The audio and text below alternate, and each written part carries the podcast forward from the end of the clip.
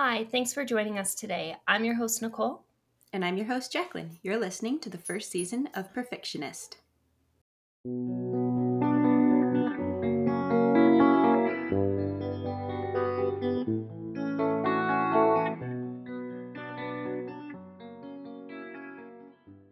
On this episode, we are going to be reviewing The Seven Husbands of Evelyn Hugo, and we'll do a non spoilers discussion around the book, kind of letting you know if we think it was worth reading and if you should invest your time into it. Aging and reclusive Hollywood movie icon Evelyn Hugo is finally ready to tell the truth about her glamorous and scandalous life. When she chooses unknown magazine reporter Monique Grant for the job, no one in the journalism community is more astounded than Monique herself. Why her? Why now? Monique is not exactly on top of the world. Her husband, David, has left her, and her career is stagnated. Regardless of why Evelyn has chosen her to write her biography, Monique is determined to use this opportunity to jumpstart her career. Summoned to Evelyn's Upper East Side apartment, Monique listens as Evelyn unfurls her story. From making her way to Los Angeles in the 1950s, to her decision to leave show business in the late 80s, and of course, the seven husbands along the way. As Evelyn's life unfolds, revealing a ruthless ambition an unexpected friendship, and a great forbidden love. Monique begins to feel a very real connection to the actress. But as Evelyn's story catches up with the present, it becomes clear that her life intersects with Monique's own in a tragic and irreversible way. The Seven Husbands of Evelyn Hugo was written by Taylor Jenkins Reid. So this this novel is a historical fiction with a little bit of romance in there. Um, and it was set kind of, I want to say, it's funny because when I say historical fiction, I think mm-hmm. like back in the 1800s or further. Yeah. But this is not that. mm-hmm. This is more of like in the days of, if you can imagine, like maybe Marilyn Monroe or a little mm-hmm. um, more recent than that, perhaps, is the vibe I yes. was kind of getting. Yeah. Very much old Hollywood. Yeah. Maybe 19. I don't, I'm sure it has an exact time frame. So I feel silly saying, but like maybe like 1940s ish. Yeah. Give or and I just want to, I just want to quickly just do a little side note. You might hear background noises of my dog because he just had surgery and he's he's really not happy about it. So I just want to like make a little side note there because I can't prevent mm-hmm. him from making noise, but I have to keep a close eye on him. yes. So I'm sorry all, about that. we all care deeply about Mr. Rowan, so we care more yes. about his safety. Yeah. And we'll make sure that he's doing well throughout the episode. Yes. Poor guy. Mm-hmm. Um, but back back to the book. Uh, yeah, genre wise, it was it was actually written so interestingly because mm-hmm. it was so convincingly done that I actually had to Google if Evelyn Hugo was a real like if this was an actual biography of Evelyn Hugo. And mm. and no, it's a fiction, but it was done so convincingly that I I was actually like, wait, is this a real like autobiography? yes. I get the feeling that uh, Reid used a lot of true facts from a variety of different Hollywood stars of that time period yeah. and weave them into the creation of Evelyn Hugo to bring that realistic element to it. Yes. I did a combination of the audible, like the audiobook, and mm-hmm. physically reading it and they used in the audiobook they used uh, a couple different voice actresses so oh, hmm. Mon- monique who's the main character has one voice uh, and then when they switch over to evelyn's point of view she's got her voice and then when mm-hmm. they're reading the little there's like little news like gossip columns uh, it's it's yet another voice again So, and it was done really well. So, if you like listening to audiobooks, I would definitely recommend this one as an audiobook. It was really well done. Speaking of the different perspectives and the little news clips that pop up throughout the book, how did you feel about the writing style?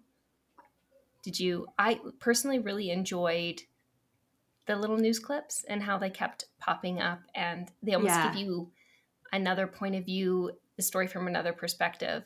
Because mm-hmm. this book is very much like you don't know what's happening in someone's life unless you hear the story from them directly. And you kind of see that because in the newspaper clippings, you're getting what a typical audience would get. Or when you're reading about celebrities, you're seeing the perspective that we get on a daily basis as fans or as observers. But then yes. we're seeing the background of it when we get to see Evelyn's mm-hmm. perspective. Did yeah. you like the juxtaposition between those two? Because I found it very fascinating. I really enjoyed it, and um, it just it it I thought was very applicable to today's society and how in social media because we have a lot of sort of self-made celebrities and influencers and stuff and they mm-hmm. are not necessary not all of them but quite a lot of them you know we actually don't know what goes on in their lives very similarly to celebrities lives you know because mm-hmm. we only get to see what they put out to the public and they get to curate what they put out um so i thought that was a really nice parallel to today like what's going on and a nice reminder of just because this is what you see or even what you're being told about somebody it doesn't mm-hmm. necessarily mean that it's true or the context might be completely wrong. Yes. In no, certain circumstances. I completely agree. Yeah. No, that's a really good point to compare it to today. There's two time periods because um, the book is kind of without kind of giving anything away, but it's the main character. She's a writer, and without get, giving anything away, she's kind of hired to go and write about Evelyn Hugo. That's as general mm-hmm. as I mm-hmm. can make it. Um, and so, because of this, and because she's learning things from Evelyn to kind of help with the project, she it, it bounces between past and present. Uh, mm-hmm. I actually found that I I really in, enjoyed that actually. Yeah, I thought it was great. I, I enjoyed it a lot too because I liked seeing the now present day and sort of Monique, the character's impressions and thoughts, but then actually getting kind of pushed into the story. It's not just you're hearing it like Evelyn is telling Monique about it, you actually get transported back in time. Mm-hmm. The only time that I kind of was pulled out of the story was when we went back from when we were kind of in the Evelyn Hugo time when she's younger. And then yeah. all of a sudden she's talking directly to Monique. And there were a couple times in the book where I was like, who is she talking to? And then I like remember what's going on. yeah, yeah. I actually had wondered about what that would be like to read because I, I listened to it during the week mm-hmm. while I'm doing my errands or whatever. And it's very obvious and clear when it switches because of the person the way the person's talking and the inflection in their voice and stuff. But I was actually thinking mm-hmm. like I wonder if this would be a bit more jarring to read I did find it. There were uh, maybe three times in the book where I was utterly confused about what was happening because I thought we were still in the past. And I was like, right. this no longer makes sense. And then I realized, oh, we're in the present now. And yeah. it just takes a second. But yeah. there was, yeah, three, about three distinct times where I was like, what's happening right now? But yeah. it does all work really well. It just, and I might be the only person who has that problem. I think it was uh, just written in such a clever way. And mm-hmm. I think that maybe, who knows, maybe that was even intentional to just like, you're so sucked into her story because Evelyn is supposed to be such a mesmerizing person, right? And then all of a sudden it's yes. like, oh, yeah, right. Like she's talking mm-hmm. to Monique. No, it definitely speaks to the fact that I was so immersed in that storyline. That- yeah. And even though we actually don't hear much from Monique, even though she's the main character. Can it's like mm-hmm. so interesting because I feel like I feel that Monique is the main character, but then we get like because in present day we only see her side of things, right? Mm-hmm. Um, so even though we only get little snippets of Monique's point of view, because mostly it's Evelyn just talking, Yeah. um, she actually undergoes quite a bit of development, character development. Mm-hmm. It was impressive the amount of character development for someone, as you said, who didn't we didn't get to hear from all that much in the story. Yeah, it was great. Yeah, I really enjoyed her character and felt like the emotion she was going through, like what she was going through in her real life and how that was conveyed through the writing was really well done. Yeah. I think one of my favorite aspects of The Seven Husbands of Evelyn Hugo was all the different themes that pop up throughout the book. And I think depending on your life experiences, you're going to draw different things from the book. And there's just so much in there to kind of pull from, and so much that people could be either inspired by or triggered by or just relate to. Mhm. And one of the themes that I personally really enjoyed was the self acceptance theme throughout. Yes. It's a major thread going throughout, like self expression, self acceptance, accepting who you are as a person and feeling comfortable showing. But that's just like just one of so many different things that you can take from this Mhm. novel. hmm The audiobook, it was really good voice acting because at the beginning she conveys with her voice how un like Monique, I mean, she conveys how unsure she is of herself and how Mhm. sort of she has like a low self esteem, right? Mhm. At least that's the, the vibe I was getting. Um, it seems almost like she's just very apologetic for Mhm. her for herself.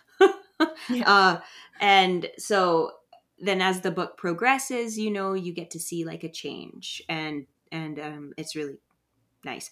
Not to say that Evelyn Hugo is necessarily like an admirable person. Mhm.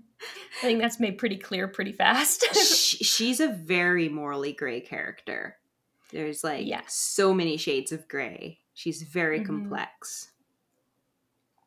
Yeah, she's very complex and goes on her own journey of, I think, self acceptance and understanding who she is as a person.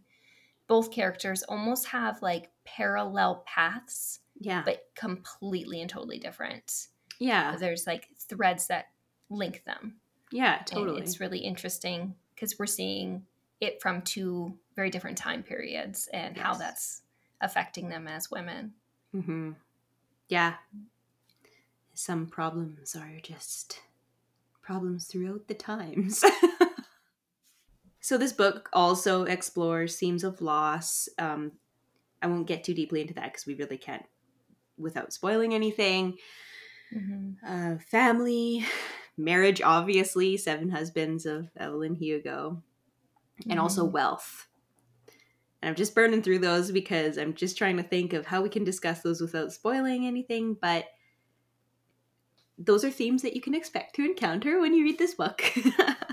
hmm Yeah, unfortunately, most of the themes come with some sort of, like to discuss them in any detail, come with some sort of reveal that we obviously don't want to give away. Yeah. And this book has several moments of like, what? Huh? That? Like, it's very twisty and turny in a lot of aspects. Yes, it is. Um, I found it was a little hard for me to get into because I'm in a real fantasy jag right now. But once I got into Mhm. it, I was like, wow, this book is spectacular. This is a fantastic book. Yeah. I enjoyed it pretty much right away. It's gripping in a different way. And I think it's one of those books where you have to be in the mood for it. You know, sometimes you sit down to watch a movie and the people you're watching with are like, let's watch a comedy, but you're like really wanting action and you're just like, this Yeah. isn't hitting the same. yeah, I think Yeah. it's one of those. it where you have to totally just be. is.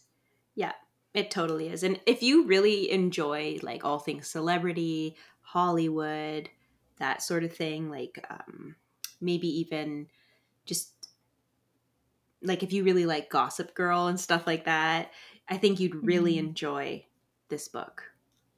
Yes, but it comes from it in a critical lens. It's not like a Yeah. fleeting, oh, Hollywood's wonderful and great and look at all the shiny, No. glitzy things. It's very much a critical lens of the Hollywood experience. and I- I felt that it was- it- part of it. I don't know if it is, but it felt like an honest portrayal. hmm Yeah, that was the sense I got as well. Is that Mhm. if you are a famous person, this perhaps could be how you would feel about the whole thing. Yeah, exactly. How did you feel about the way the past and present were portrayed? Were you really well immersed in it? Yeah. Yeah, I I enjoyed getting the perspectives of both the past and the present, and really liked how, as I said before, it wasn't just like Evelyn kind of telling the story and we stay in the present, Yeah. like we get transported, and then all of a sudden the book is of the past. Yeah. and we're in that story and the characters are interacting. It's not like Evelyn's like, and so and so said this, and then so and so said this. It's like Yeah. we're in there, we're feeling the emotions of the characters of the past. Obviously, it is from the perspective of Evelyn. So, is she a reliable narrator? I think that's for the reader to decide if they agree Yeah. with or believe everything that she is saying and her perspective. But we are getting technically the perspective through Evelyn of the Mhm. characters in the past, Exactly. which I really enjoyed. Yeah. I'll- also want to say that as Evelyn was telling her story, we were able to also experience her character development that she went through just Mhm. through her life. She actually Yes. had quite a lot of development, self personal development. Yeah, it's the past story is a very long one in the sense that we start off when she's a very young adult. I think she's still technically a teenager She was a teenager at the beginning. yeah. And it goes all the way up until present day. So we're seeing Mm-hmm. all, I mean, obviously there's time jumps because you can't tell an entire story in that many pages without having time jumps. Yeah. but we're seeing her through all her stages of her life and we're seeing how she grows as a person through each of those stages because of the experience she has Yeah. Exactly. Um, I really like that. She's a really interesting character.